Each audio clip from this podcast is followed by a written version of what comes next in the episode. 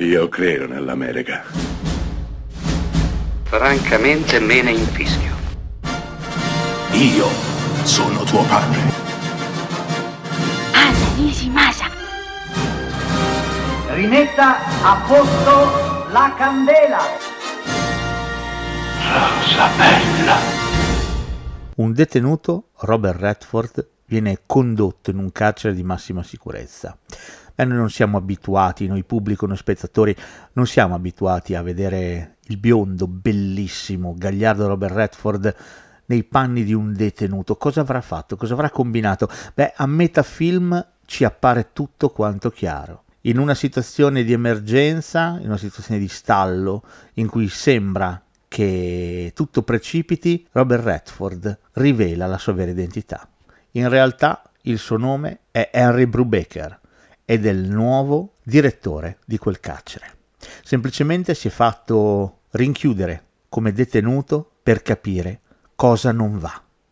Questo è l'inizio, anzi questa è la prima metà di Brubaker, film del 1980 diretto da Stuart Rosenberg Beh, frutto di, di, della New Hollywood, frutto di quel momento di estremo cambiamento e rivoluzione di cui Robert Redford è stato sicuramente un alfiere in quel tipo di cinema e in quegli anni.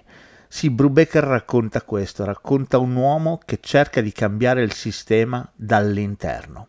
Non si accontenta di farlo stando seduto a una scrivania, ma si sporca le mani, si mette nei panni degli altri e cerca così facendo di aggiustare le storture di un sistema malato e corrotto. Beverly Baker tenterà l'impossibile per cambiare quel sistema corrotto, trovando sul suo cammino non pochi ostacoli. Anzi, il film ha uno dei finali più indimenticabili che la storia del cinema ricordi, un finale che va a pescare dallo Spartacus di Stanley Kubrick, un finale che era ben presente nella mente di Peter Weir quando decise di portare sullo schermo L'attimo fuggente con Robin Williams. Un finale in cui colui che vuole cambiare tutto finisce soffocato, schiacciato da un sistema più grande, più imponente di lui.